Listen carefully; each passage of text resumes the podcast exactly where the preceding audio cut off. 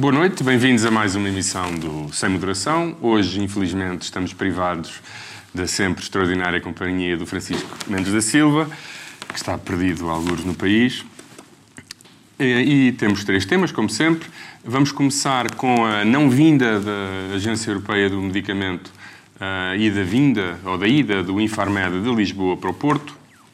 De seguida, vamos falar da negociação do Governo em torno do descongelamento das carreiras, com professores, mas não só.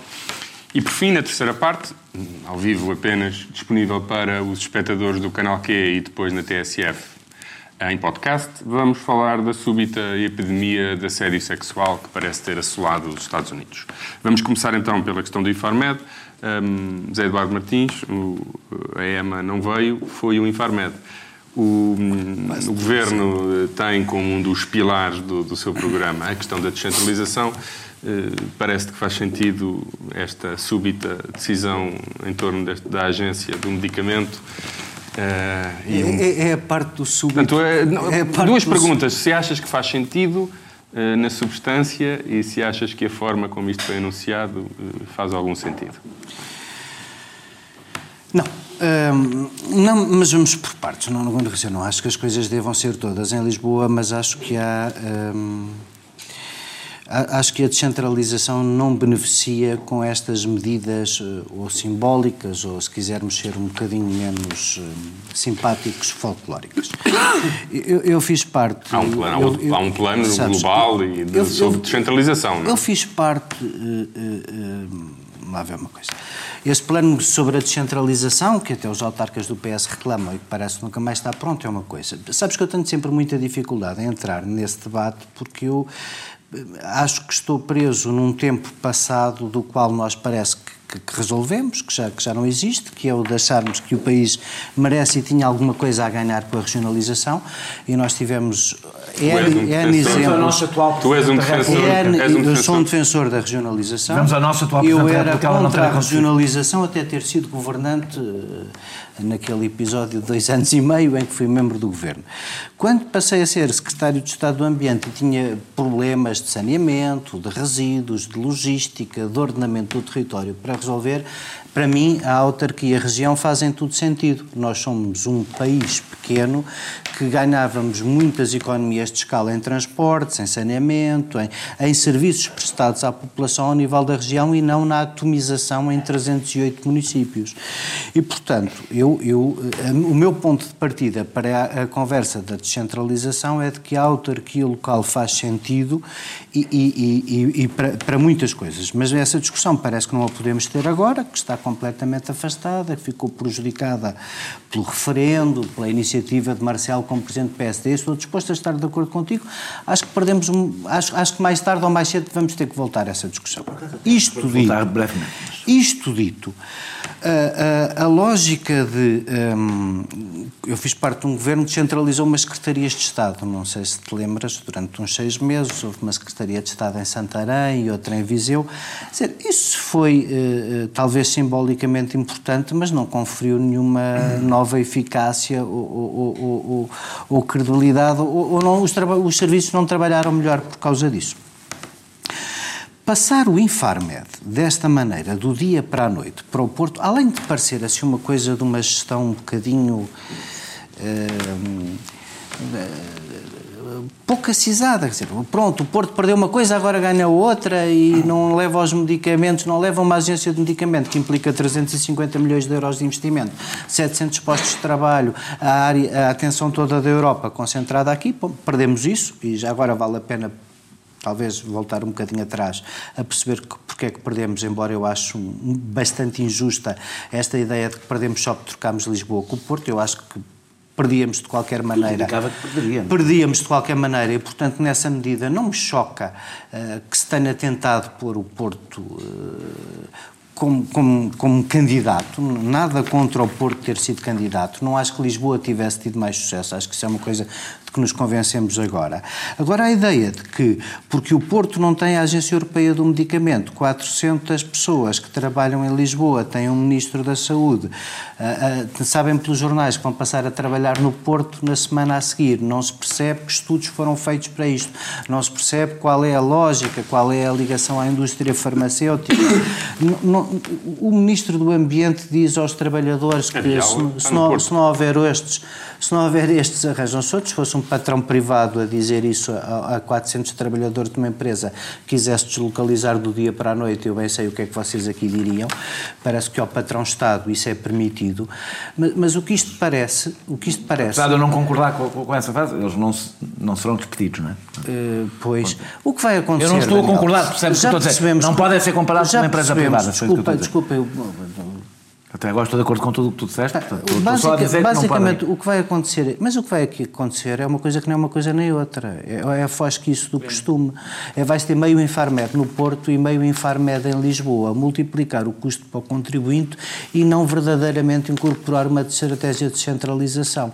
E claro que isto não é aquela lógica de dizer, está sempre tudo bem no plano dos princípios, quando alguma coisa acontece é que vocês estão contra, vocês centralistas. Não, já agora convinha que isto fosse, se o Porto tivesse perdido uma taça, mandávamos para lá o Benfica, quer dizer, não me parece ter nascido nem uma decisão acisada, nem bem explicada, parece uma coisa mais folclórica do que efetiva. Daniel, a pergunta é a mesma, não é? Nesta matéria não vamos ter muita polémica. Se concordas com a ida e se concordas com o modo como isto foi anunciado? O modo não é indiferente da ida, porque eu só posso concordar com a ida se alguém me explicar com que base é que esta decisão é tomada, com base em que estudos, não estou a falar de estudos, ou seja, com que planeamento é que fez pensar era boa ideia o Infarmed estar no Porto. Como isso não existe, não concordo. Não estamos a falar de decidir onde é que o Infarmed vai ficar, estamos a falar de transferir o Infarmed, que é uma coisa que tem custos, e portanto alguém tem que justificar esses custos. Porquê? Com base em quê? E se for por princípio, porque o Infarmed não é outra coisa qualquer. Portanto, o meu primeiro... Pronto, é EMEL. Não, eu por acaso sou um defensor da EMEL. Sou um dos poucos automobilistas defensores da EMEL. A EMEL, para não sermos centralistas, é a empresa de estacionamento de Lisboa. Cada vez que o meu amigo pagou uma multa ultimamente... Portanto, a primeira coisa para mim... que me incomoda muito nesta decisão é que ela é claramente feita para a notícia. E eu não gosto de decisões. Eu percebo que a política lida com estratégias de comunicação e com notícia, não sou, nenhum de nós é ingênuo nesta matéria, mas que não o faça tomando decisões estruturais como para onde é que vai o Infarmed. Ou seja, isto é a primeira coisa. E, portanto, acho impensável o Infarmed ir como compensação de o Porto não ter ganho Pronto, como aliás era previsível que não ganhasse, e na minha opinião também era previsível que não ganhasse Lisboa. E se era o caso, era melhor comunicação anunciar na semana anterior? Não, ou sequer anunciar na semana anterior, se era o caso. Então não se anuncia agora sequer, isto é para princípio de 2019, faz o devido estudo, começa-se a trabalhar na coisa e percebe-se se faz sentido, se é um Infarmed que deve isso é outra coisa. Isto é a primeira coisa. A segunda tem a ver com a discussão sobre o centralismo, que é a discussão mais difícil, porque é tudo sempre com pinças, com muito medo de poder criar alguma ira no Porto. Eu acho que há um problema gravíssimo de centralismo em Portugal. Do Porto no Norte? Não, de Lisboa e do Porto. Uhum. Ou seja, este país é um país totalmente concentrado na área metropolitana de Lisboa e do Porto. Dizer, claro que se o Porto tem razões de queixa em relação a Lisboa, claro que tem. Evidentemente que tem. Mas não é... Ou seja, há aí um problema de maior partilha de coisas, que é aliás o problema que costuma acontecer entre a segunda cidade e a primeira cidade com as guerras do costume e com razões de queixa quase sempre justas da segunda cidade em relação à primeira, mas o grande problema do centralismo em Portugal é a hiperconcentração no litoral e especificamente no litoral, em Lisboa e no Porto, nas áreas metropolitanas de Lisboa e no Porto. Tem muito mais razões Coimbra, por exemplo, para se queixar. Muitíssimo mais razões Coimbra para se queixar do que o Porto. E, portanto, o próprio debate sobre o centralismo que se faz em Portugal é um debate centralista. É um debate entre o primeiro centro e o segundo centro.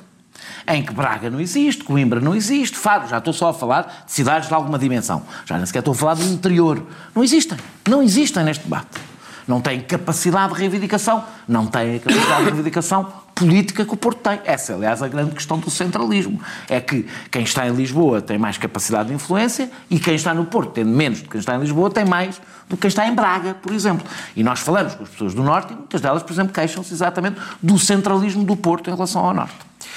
Portanto, essa é a razão, porque eu acho que não há nenhum debate sério sobre o centralismo, que não seja este jogo para agradar em que ninguém quer, com certeza que acho bem que ir para o Porto, ninguém quer perder os votos do Porto, ninguém quer ofender o Porto, ninguém quer que as pessoas fiquem a achar que ele é um centralista de Lisboa, etc. Este debate, para ser sério, é um debate sobre a regionalização. É o único debate sério, aliás, que eu acho que se tem que começar a ter sobre...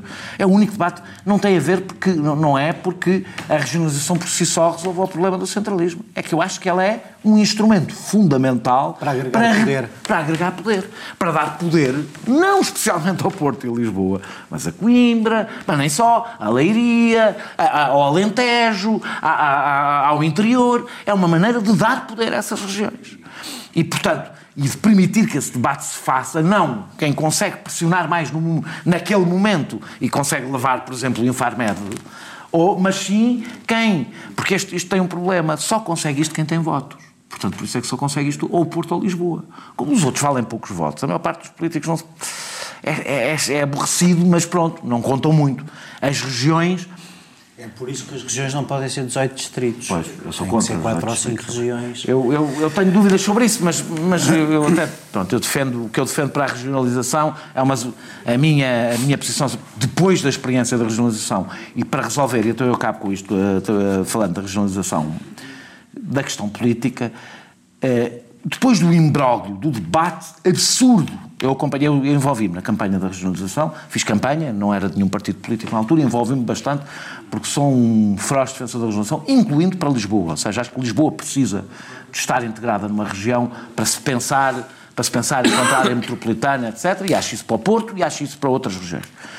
Depois do imbróglio criado, de um debate absurdo que não teve praticamente nada a ver com a regionalização, em que o mapa foi a referendo para boicotar a regionalização, com o único objetivo, porque nós sabemos que se referendar qualquer mapa, há sempre muitas pessoas que divergem, portanto foi uma forma de juntar todas as oposições a tudo para impedir que a regionalização acontecesse.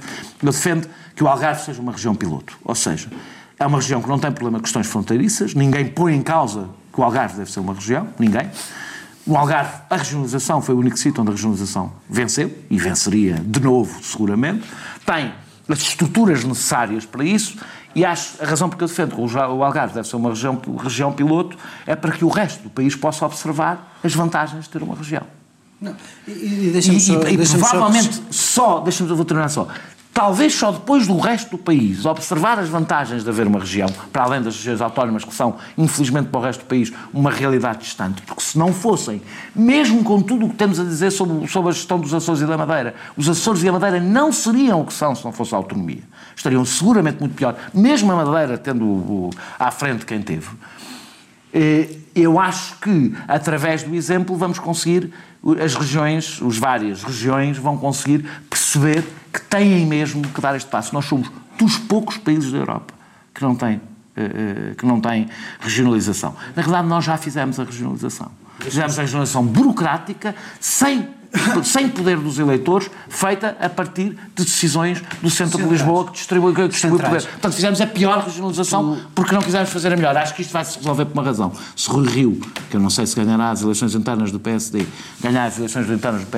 acho que pela primeira vez na história temos dois ferozes defensores da regionalização à frente dos dois principais partidos. Como o PCP e o Bloco também defendem a regionalização, não vejo grande espaço para não ser feita a regionalização se Rui Rio for líder do PSD. Só 30 segundos para dizer porque é que isto faz sentido de dois pontos de vista, uma vez estamos assim. Em primeiro lugar, nós temos e vamos querer continuar a ter, a beneficiar da política de coesão. A política de coesão é uma política de base regional e não de base estadual. A regionalização não significa que cada um vai viver com os recursos que gera. Não desobriga o Estado da redistribuição. Não, mas é que estes são mitos que estão em cima da mesa. Terceiro lugar, Acabar o Estado Central por ter que fazer a regionalização através de empresas públicas, que não é só na delegação de concentrações. O que aconteceu com a água e com os resíduos?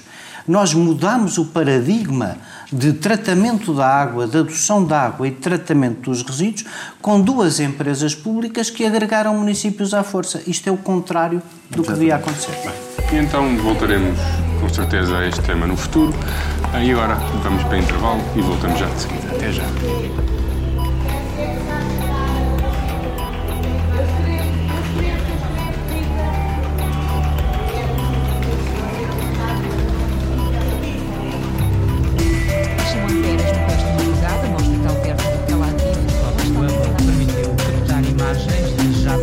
Tudo o que se passa, passa na TSF. As ações do GTI voltam a estar suspensas de negociação. É pouco, mas revela que o Ministro do Trabalho está a pensar nisso.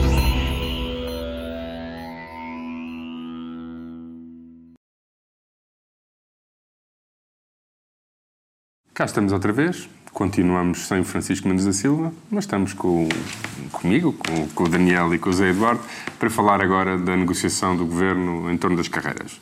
Uma das promessas eleitorais do Partido Socialista, que consta do programa de Governo, é o descongelamento das carreiras. Estava previsto que começasse em 2018, e assim foi. Mas aquilo que temos assistido nas últimas duas semanas é uma sucessão de reivindicações de carreiras que dizem não ter sido discriminadas no congelamento. O Governo tem argumentado que não foram discriminadas no descongelamento, tratadas de forma diferente no próprio ato de congelar, e a única coisa que o Governo agora faz é acabar com essas normas, portanto reintroduzir normalidade. Mas desde professores a médicos, a forças de segurança, carreiras que têm uma dimensão de tempo na progressão da carreira distinta das demais carreiras da função pública, têm exigido, em primeiro lugar, não ser discriminados face às outras e, em segundo lugar, não ser discriminados face aos professores e, portanto, a exigir que o Governo abra também um processo negocial com todos. A pergunta que eu te queria fazer era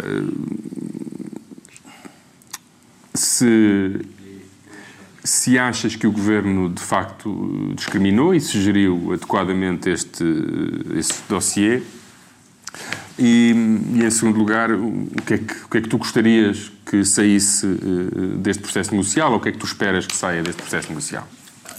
Então outra coisa qualquer. Sim, não sei, eu começo por aí, sem entrar muito tempo. Não vou voltar a fazer a conversa, que já o discurso, o debate que já fizemos sobre os professores, especificamente, que já aqui todos, eu acho que a questão dos professores era, a partir de uma questão complexa, começava logo por ser complexa, porque é verdade que por terem uma carreira diferente, na prática, os professores iam ser discriminados. Na prática iam. Não, claro que poder-se-á dizer, pois, mas como os professores não têm o mesmo tipo de avaliação que os funcionários públicos, porque não a quiseram, não é o que é relevante neste debate, a verdade é que não têm. E, portanto, como não têm, o seu congelamento, na realidade, foi igual ao dos funcionários públicos, ficou congelado, e o seu descongelamento não ia ser igual. Por acaso não ia. É igual no sentido de ficar congelado, não tiveram progressão na carreira. Não é que está explícito nas normas de congelamento que quem teve avaliação se adapta e quem tinha pontos suficientes para subir, que esses pontos mantinham. Refere-se aos funcionários públicos aí. À carreira geral, por exemplo. Não, o que estou a dizer é, na prática, durante os anos de congelamento, foram congelados nos últimos 7 anos. É isso que eu estou a dizer. Durante os anos de congelamento. Mas foram congelados com efeitos diferentes. Pronto, com certeza. E a discriminação está exatamente porque, como tem carreiras diferentes, os efeitos são diferentes. Portanto, eu compreendo. Esta coisa da política é sempre complicada deste ponto de vista, que é uma pessoa considerar que está feita uma injustiça e não saber exatamente como é que repõe a justiça. Era inevitável também que, perante as primeiras cedências, nós também falámos disso aqui, perante os professores que iriam existir, faz parte do processo negocial, as outras classes envolvidas iriam exigir. É assim, a vida é assim. Não há, digamos, a primeira coisa é evidente, a partir do momento que se congelam carreiras e se cria responsabilidade do governo de José Sócrates e do governo de Passos Coelho, porque o congelamento das carreiras é anual, todos os anos se volta a decidir que a carreira está congelada, a partir do momento que se congelam carreiras, está-se a criar uma injustiça e um momento de exceção. Evidentemente que quem descongelar as carreiras é que vai ter. Nós falamos muitas vezes da dívida que se deixa para os governos anteriores, dos problemas que se deixam para os governos seguintes. É justo dizer, e foi Sócrates e Passos, aqui não é uma questão para mim, não é um... É justo dizer que, evidentemente, agora podemos até dizer, na altura tinha que se congelar, agora não, eu não quero fazer esse debate agora. O que eu estou a dizer é justo dizer que quem descongelasse as carreiras é que ia ter que lidar com o problema que foi criado por quem as congelou. Por necessidade ou não necessidade, não é esse o debate. Portanto, este governo, há uma coisa, há um ataque. Mas há aí um problema. É porque há uma coisa que eu tenho ouvido dizer. É que o congelamento serviu a todos, sem exceção, para todos concordando que tinha que haver uma revisão na carreira dos professores, que não podiam chegar todos ao topo, que os períodos de progressão não podiam ser 4 anos. Mas como estava congelado, está congelado, é um bocadinho diferente e ninguém pegou no tema. Aquilo que Maria de Lourdes Rodrigues tentou fazer e depois Nuno Crato também desistiu. Aquilo não existiu, que... não. Desistiu, tentou ao princípio a avaliação, mas quando percebeu que não ia ser tema, fez política, não é? Quando percebeu que ia estar 4 anos sem poder descongelar carreiras, deixou as coisas como estavam. E o problema central aqui é que passaram muitos anos sem ninguém querer prever que um dia, ao descongelar carreiras, ia ter este problema. Isso é que me parece aqui muito grave. Porque isso cria expectativas, porque repara, aos professores só disseram, o senhor está congelado aí nesse ponto. Eu estava a evitar, e não é por nenhuma dificuldade que eu tenha, estava a evitar e sobre a avaliação dos professores, porque eu tenho, opiniões sobre essa matéria. Esquece o tema só avaliação. Esquece, por exemplo, a circunstância da carreira não ter números de também não é correto. É outro debate, normalmente debate sobre a avaliação. Não é, mas não têm avaliação. Não é correto, tem avaliação. Claro, mas não é avaliação. O ponto não é ter ou não ter avaliação, é que a avaliação não tem consequências, quase não tem consequências, porque na prática o que se verifica é que o topo da carreira é esmagadora, para todos, não é, passagem do mas tempo. A esmagadoríssima maioria dos professores tem bom que é suficiente para progredir na carreira. Mas deixa-me falar, tentando ser rápido para não tomar mais tempo, mas deixa-me falar da questão política mais geral. Porque, entretanto, a partir dos professores instalou-se um discurso que o Presidente da República ajudou e que é o novo mantra. E o novo mantra é, estamos a voltar a 2010, o despesismo, a loucura, a atrapalhada que isto é, o dinheiro, os rios de dinheiro que vão agora gastar, e a razão é porque prometeram às pessoas e agora as pessoas exigem. Isto tem um discurso por trás, que é o discurso da normalização da austeridade. Ou seja, que o problema deste governo foi dizer que ia acabar com a austeridade. Quando houve um discurso que eu compreendo, que é só se pode distribuir quando se cresce. Mas o discurso não é esse. O discurso é nem quando se cresce se pode distribuir, porque a gente pode deixar de crescer a qualquer momento. E, portanto, se a gente começa a distribuir quando se cresce, rapidamente vem outra vez a bancarrota, etc, etc. E isto tem um fundo ideológico muito profundo que ultrapassa a questão dos professores, dos funcionários públicos e a questão portuguesa neste momento. É que a austeridade é mesmo um programa político. É mesmo um programa político, não há um momento de exceção. O discurso sobre a austeridade, que é um discurso do medo permanente, a qualquer momento em que começas a devolver coisas às pessoas, que isto vai para a bancarrota outra vez, é um discurso porque a austeridade tem um efeito, e tem um efeito estudado. É a maior transferência, corresponde à maior transferência desde meados do século, não é em Portugal, na Europa e nos Estados Unidos, de recursos do trabalho para o capital, do Estado para as empresas e do setor produtivo para o setor financeiro. A austeridade corresponde a este programa político. E há um discurso agora sobre o problema é as pessoas começarem a ter esperanças. E quando têm esperanças começam a exigir, que é exatamente o discurso que tem, que é o grande instrumento deste programa político, que é manter permanentemente as pessoas com o pânico da bancarrota, para que elas não cheguem sequer a exigir, para que elas interiorizem a austeridade como uma coisa boa para eles. Pois há uma coisa que eu acho bom, que as pessoas comecem a sentir que a coisa está mais aliviada e exijam. e exijam que lhes... Não é? Eles não estão a exigir o mundo todo, estão a exigir que lhes seja devolvido o que foi tirado. Pode-se dizer o mínimo, que é que lhes seja devolvido o que foi tirado. Caso então é exigir isso. Nem isso, estão a exigir menos do que lhes foi tirado. Exigir o que foi tirado era retroativo, sim, sim, do pagamento mesmo. Exigem menos do que lhes foi tirado. Agora não. Imagina, exigem o regresso à normalidade. Basicamente é só isso que exigem, o regresso à normalidade. Há um debate aqui complicado, que é um debate complicado para a esquerda, e que é um debate que eu também quero ter, não agora, mas que eu também quero ter, que é verdade que temos que, como o setor privado, os trabalhadores do setor privado estão muito fragilizados. Estão muito, espera, não, é uma coisa que vais concordar, acho eu, esta parte acho que até vais concordar.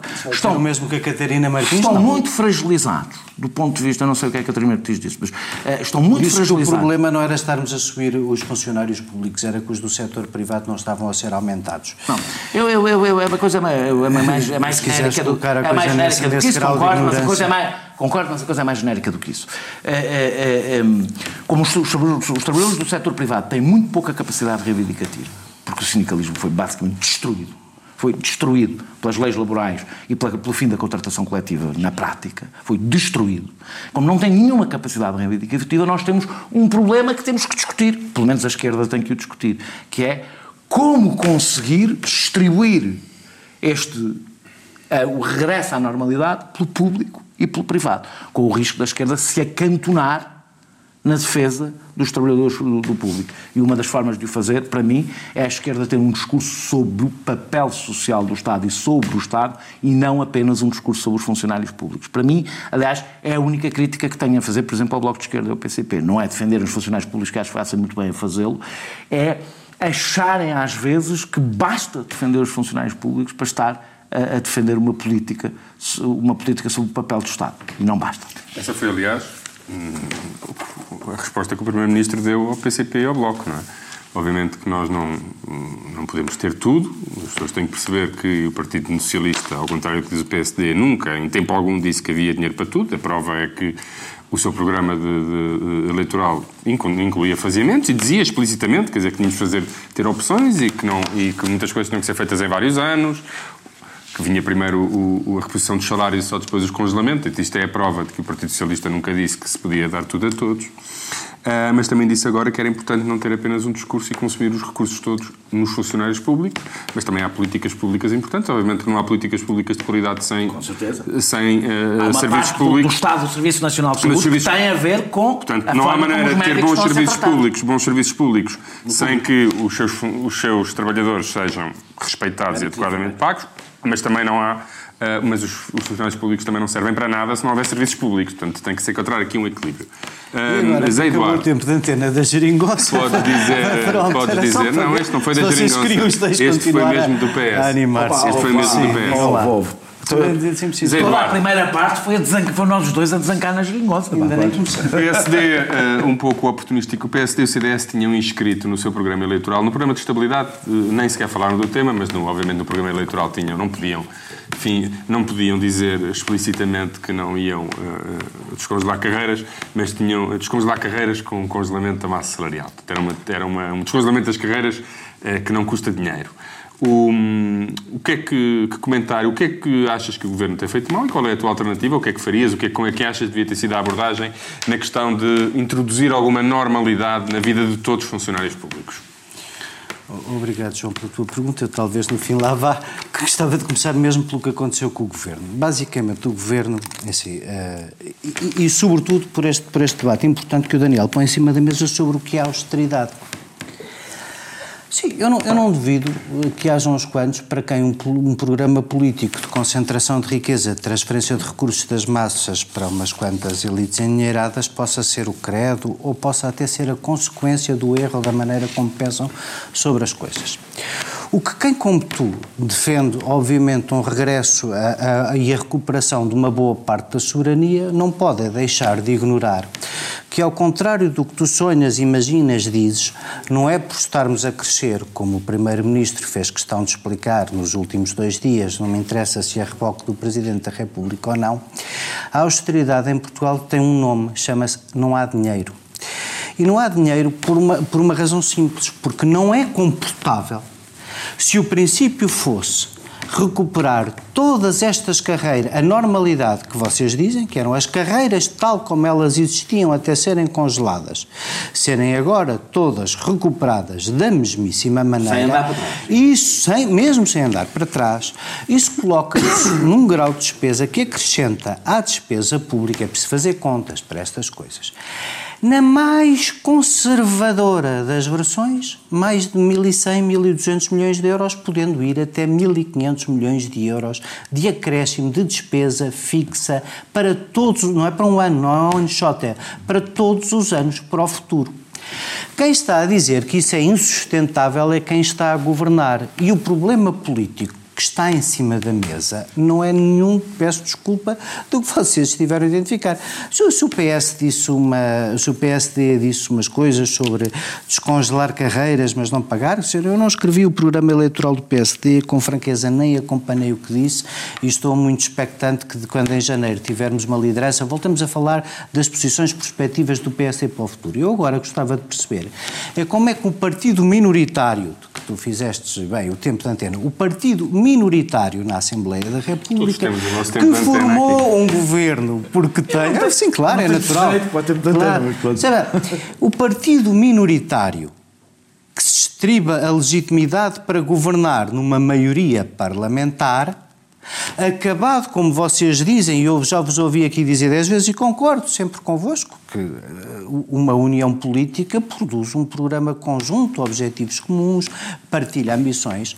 Como é que chegamos a esta altura, ao fim de 2 anos de governo, e basicamente temos a maioria que apoia o governo a dizer que quer mais 1.000 e tal milhões de euros de despesa? É o que diz o PCP, é o que diz o PCP. O Bloco, enfim, vai dizendo umas coisas, mas o PCP... Umas coisas, por acaso, o Bloco até tem sido, essa coisa, só porque o Bloco não é maximalista, não te dá jeito para o argumento, vai dizendo umas coisas, não, vai dizendo coisas, eu acho que até nesta negociação não diz exatamente a mesma coisa, não. Não interessa.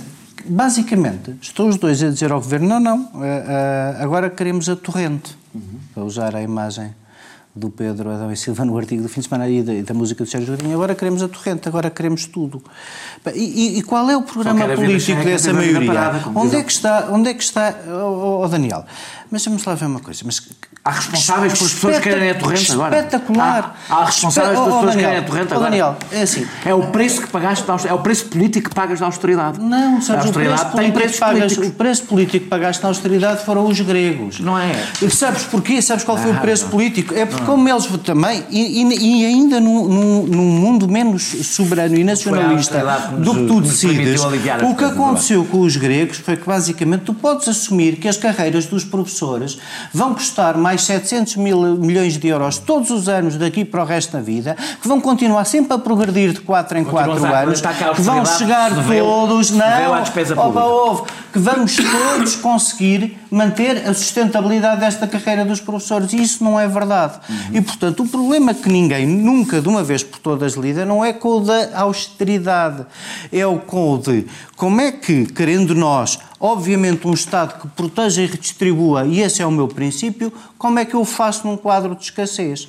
Negar a escassez, sobretudo quando se quer voltar a reganhar soberania, negar a escassez. Mas é que a escassez não permite isto que está agora em cima da mesa. E, portanto, não me parece adequado que esteja a dizer às pessoas que fechemos, mas estamos-lhe a dizer que à mesma não lhes podemos dar. Não, estamos a dizer que não lhes podemos dar porque a escassez não permite. Porque continuamos a ter uma dívida brutal que precisamos de gerir com cuidado para não voltarmos à bancarrota. Eu não estou a dizer que estamos a repetir as mesmas coisas. Eu não estou a dizer que estamos a desbaratar. Eu estou a dizer que há muito tempo ninguém olha para o futuro e diz o que é que este país pobre vai ser daqui a 15 anos para poder continuar a dar uma escola que tire os pobres da pobreza, uma saúde proteja aos velhos e ter uma saúde que proteja aos velhos. António Costa apresentou uma agenda para a década, disseste que isso era um disparate, pensar o país há 10 anos. Não acho que seja um disparate. Sim, independentemente de ser confortável para o país, seria confortável para a própria relação entre funcionários públicos tu teres, por exemplo, na carreira geral, um aumento máximo de 100 e tal, 200 euros faseado em 2 anos, e depois teres alguns professores, fruto da carreira que tem. Quem diz professores diz, porventura, outras carreiras. Eu não conheço com detalhe a carreira dos mestrados, mas também poderia criar um problema relativo, que é termos X anos de congelamento, a generalidade dos funcionários públicos ter um aumento de 100 ou 200 euros faseado e haver professores que, pela posição onde estavam e pelas características específicas da carreira dos professores, que teriam valorizações. Eu tenho ouvido, obviamente que não são a maioria dos professores, longe disso, mas havia professores que podiam ter valorizações salariais de 700 a 900 euros. A mim parece-me que há um elemento que aqui é central, exatamente, se não querem começar a criar uma bola de neve impossível de gerir, que é o mínimo de igualdade entre o conjunto dos funcionários públicos. Mas já agora digo qual é a posição que eu acho que devia ser feita. Era, deve-se reconhecer integralmente o tempo em que as carreiras estiveram congeladas para todas, e portanto não deixa de haver uma questão sobre se apagou pessoas que trabalharam e que isso não conta para a sua carreira. Acho que esse direito deve ser reconhecido, e depois o debate deve ser um debate de natureza orçamental, de qual é o faseamento necessário para tornar este reconhecimento deste direito ou a sua concretização sustentável. Faz parte do processo negocial, eu devo dizer isso. Ou seja, E eu também defendo que deve ser ponderado, deve ser colocado em cima da mesa, não como parte do descongelamento, mas como acho que os professores e acho que os funcionários públicos que hoje têm carreiras que podem ser consideradas insustentáveis a prazo, o direito que eles têm não é ter a carreira que têm hoje no papel, é ter uma carreira sustentável com a qual possam lidar e com a qual possam contar. E acho que devemos isso a esses funcionários públicos. Isso resolve-se na negociação. Aliás, eu ouvi o PSD dizer que isto era uma atrapalhada, que não... Claro, a negociação é sempre uma coisa mais trapalhona, a democracia é sempre uma coisa mais trapalhona do que a imposição. A imposição é fácil, decreta-se, está instaurada, está definida a decisão e tudo parece mais simples. Mas, infelizmente, a direita portuguesa, nos últimos anos, desenvolveu esta cultura autoritária dada pela austeridade, e Sócrates também foi responsável por isso, de que negociar é confusão. O Sócrates teve um acordo assinado pela CGTP. Eu estou a falar a partir do PEC, estamos a falar a partir dos PECs, que passou a haver uma cultura que não há negociação. A negociação é uma perda de tempo, é uma... Os sindicatos provavelmente até terão também aí algumas responsabilidades. Eu, a partir de agora, no processo negocial, eu queria responder a uma coisa que o Zé Eduardo disse, quando disse que não há dinheiro. A questão do dinheiro, havendo muito, havendo pouco, escassez ou não escassez, a questão é sempre como se distribui o bolo. Uhum. E a distribuição do bolo tem quase sempre a ver com a capacidade reivindicativa junto do Estado. Por isso é que, sem eu querer fazer o discurso... Mas há só dinheiro, salários. Sem eu querer fazer o discurso, mas há dinheiro para os bancos. Mas deixa-me fazer em parte. Em parte, para se perceber o que é que eu quero dizer. Na realidade, quem tem poder junto do poder político consegue que haja dinheiro. Portanto, quando há dinheiro para quem tem poder junto do poder político, fica a falta de dinheiro para quem tem menos poder. Da mesma forma que me preocupa que todo o dinheiro, na distribuição do dinheiro para os trabalhadores, os trabalhadores do privado mais desprotegidos fiquem de fora desta distribuição, preocupa-me ainda mais o facto de, na saída da crise, haver uma grande pressão mediática e política para que na distribuição, no regresso à normalidade, sejam os trabalhadores a ficar com menos dinheiro. Porque é verdade, tu podes dizer, o dinheiro para os bancos era necessário por causa do sistema da saúde, e aconteceu uma vez, Daniel. Não aconteceu uma vez. Não vai parar de acontecer. Faz parte daquilo que eu estava a falar anteriormente, da transferência de recursos do Estado e do setor produtivo para o setor financeiro, que o setor financeiro vai viver crises cíclicas e continuar sempre a pedir mais dinheiro, porque o Estado é refém do setor financeiro, porque ele é grande demais para cair.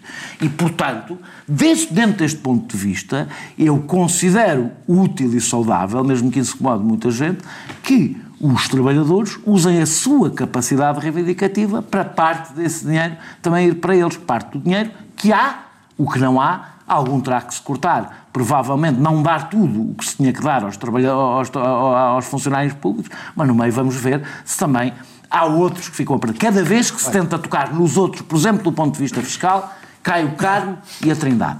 Hoje, por exemplo, é totalmente impossível praticamente falar de aumentos no IRC, quando foi perfeitamente normal falar de aumentos no IRS, cai o carne e atrás temos uma barragem mediática a considerar a maior das irresponsabilidades. Portanto, como vemos, há dinheiro. A questão é sempre para onde vai. Temos que acabar. Sim, mas acabamos aqui a segunda parte com o José Eduardo Martins a tentar falar e eu impedi-lo. E os telespectadores do Canal Q vão ter a sorte de ver em direto a terceira parte. Os da TSF ou mudam para o Canal Q ou então vão ter de penar umas horas ou uns dias. É sobre a epidemia de assédio sexual nos Estados Unidos. Que chama ali fadonha. Ela quer que ele coça atrás dos cornos. Ela quer que ele faça as coisas todas. Eles espreitavam-se ali efeitos de parvos atrás delas e chiborraram-me ali algumas. Não. Esta que é a estrela. Isto é só para me entreter. Vi agora atrás da gente é a menina. Eu não posso andar a cavar. Por uma história. De manhã come uma petadica de arção, à noite come outra petadica. Por uma notícia. E mulheres não são. Vamos ao fim da rua. Eu gosto disto. Vamos ao fim do mundo. Um dia que eu me arrefecer o céu da boca, isto morre.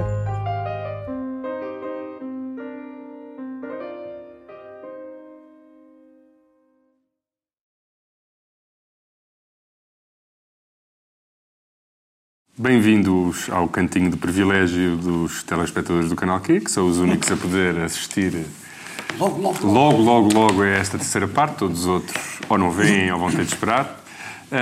E agora, na terceira e última parte, vamos falar daquilo que tem acontecido nos Estados Unidos, sobretudo nos Estados Unidos. Veremos se estende a outros países, que subitamente, depois de ter havido a revelação do escândalo sobre Harvey Weinstein, uma das figuras mais importantes de Hollywood, que se percebeu que nos últimos 40 anos, no fundo, era um predador sexual, têm aparecido... Não só, porque ele também...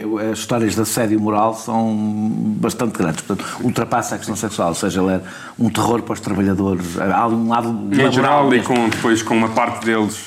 Exato, e a mais uma dimensão sexual. Temos tido em todas as áreas do desporto, no desporto da política, à esquerda e à direita, portanto, no Partido Democrata, no Partido Republicano, no desporto, nos mídia, no jornalismo.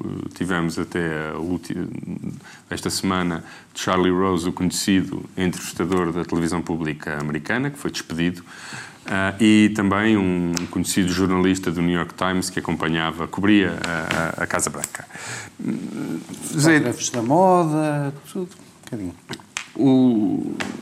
Achas que isto foi um momento de libertação para as vítimas que durante anos tiveram caladas e agora... E digo caladas porque até agora... Acho que houve uma acusação no outro dia, vi alguns, da Demi Moore, mas são genericamente homens em relação a mulheres e, portanto, são as vítimas mulheres. Tu achas que criou-se aqui um espaço onde um conjunto de pessoas, por razões várias, por medo, por se sentirem isoladas, que viram aqui um espaço para finalmente poderem contar as suas histórias? O que é que tu achas que este momento representa na vida dos Estados Unidos? Acho que há de tudo, percebes? Acho que, obviamente, os Estados Unidos que elegeram aquele presidente são os mesmos Estados Unidos, continuam lá, não é? E, portanto, acho que... Não sei, eu tenho acompanhado, de repente, assim, tu abres o jornal e todos os dias aparece alguém a ser acusado de assédio sexual. Mas depois as histórias são algumas verdadeiramente escabrosas, parecem posições de assédio, de abuso, da posição de poder para conseguir vantagens indevidas, mas depois há outras coisas que parecem ser um bocadinho bisbilhotice, que estão muitas vezes na fronteira daquilo que nós cá nunca não consideraríamos assédio, consideraríamos, permite-se a expressão, engate. E eu acho, enfim, receio que no meio desta leva toda haja muita caça às bruxas e haja muita gente enfim, que não é propriamente culpado de grandes pecados, a ser levada na onda de muita gente que aproveita para ter os seus 15 minutos de fama, embora seja um bocadinho, em relação aos que são verdadeiramente predadores, como o Einstein e outros, é um bocadinho complicado dizer, pois, se a carreira tivesse sido boa, se foram 20 anos até dizer alguma coisa, já há muito tempo que tens poder, no caso de algumas das que falaram, já há muito tempo que tens poder. Eu acho que essas coisas não são, assim, fala facilmente de fora quem não passou por elas, quem não as viveu.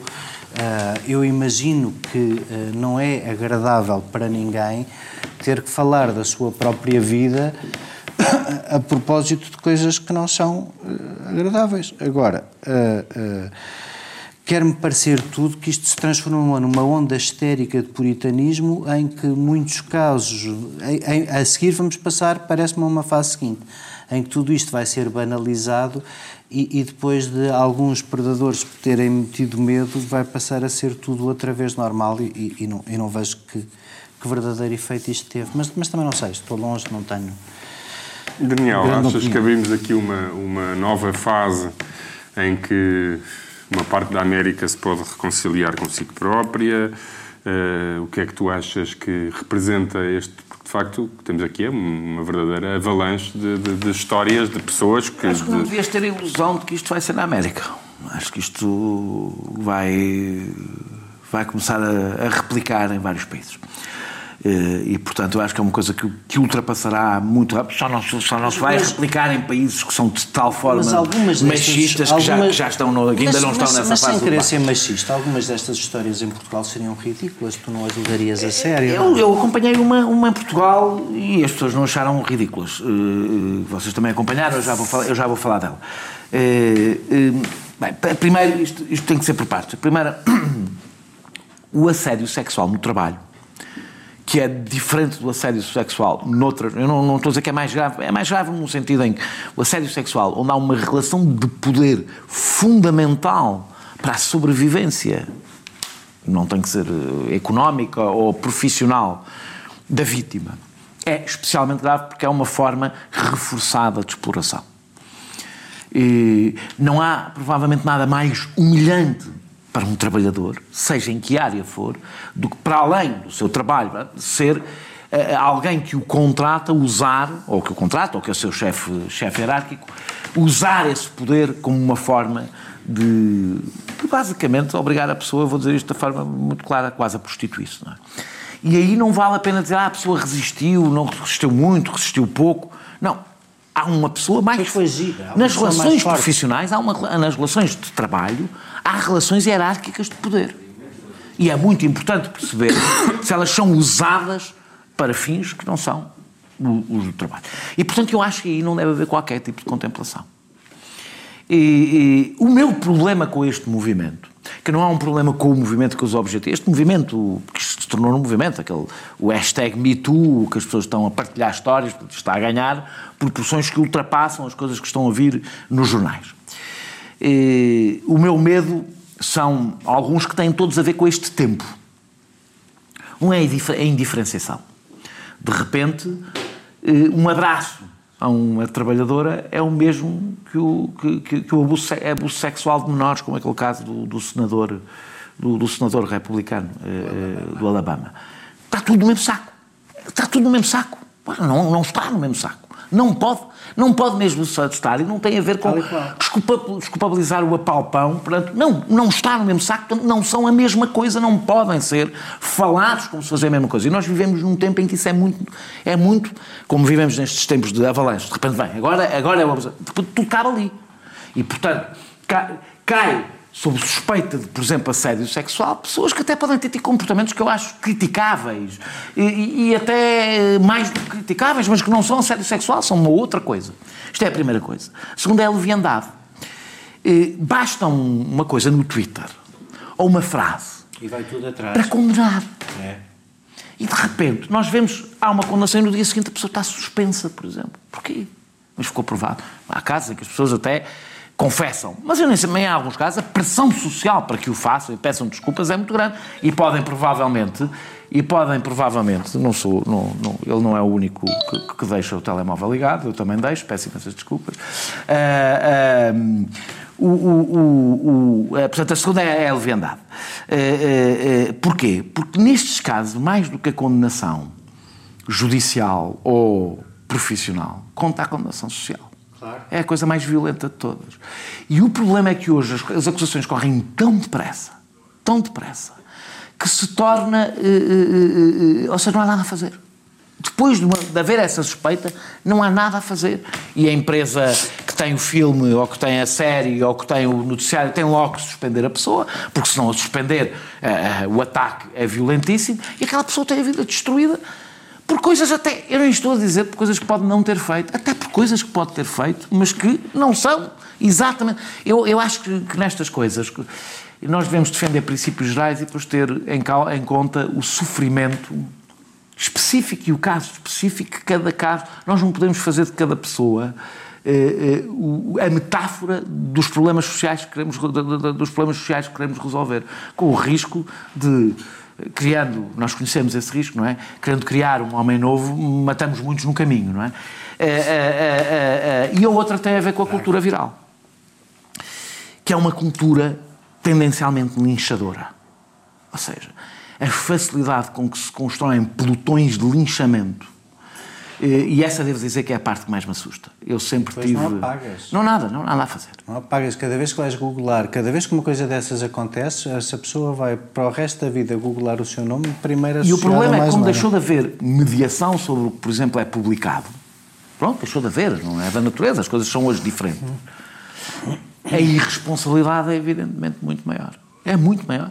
Portanto, uma pessoa pode dizer tudo. E às vezes até pode dizer sem sequer assumir a responsabilidade do que disse. Este assunto é um assunto que tem fronteiras muito difíceis. O próprio assédio sexual tem fronteiras muito difíceis. É muito difícil discutir qual é a fronteira. E até dizer isto, as pessoas ficam chocadas, mas é muito difícil às vezes discutir qual é a fronteira entre a sedução e o assédio. Claro. E como é difícil... Isto não significa, eu dizer isto, não significa que eu estou de alguma forma a desculpabilizar que a pessoa não percebeu que estava a assediar. Estou a dizer outra coisa. Estou a dizer que quando olhamos para uma história, temos que ter o cuidado de perceber que a fronteira é difícil e que não é num primeiro olhar e assim de repente que nós conseguimos perceber exatamente onde é que se faz a fronteira entre a sedução, que até pode ser sedução de mau gosto, eu não estou, mas o mau gosto não é o mesmo que assédio, não são a mesma coisa. E o meu problema é se esta... Eu acho que o combate ao assédio sexual é uma coisa que ultrapassa a questão dos direitos, é uma coisa que toca em duas coisas, que é a fragilidade, sobretudo o assédio sexual no trabalho, a fragilidade dos trabalhadores. Nós temos falado, sobretudo, das estrelas, não é? Mas onde o assédio sexual é mais generalizado não é nas estrelas, é no cinema, é nas fábricas, é nos sítios onde as pessoas estão mais desprotegidas. E ele aí é bastante violento e muitas vezes descarado com pessoas que não têm qualquer proteção.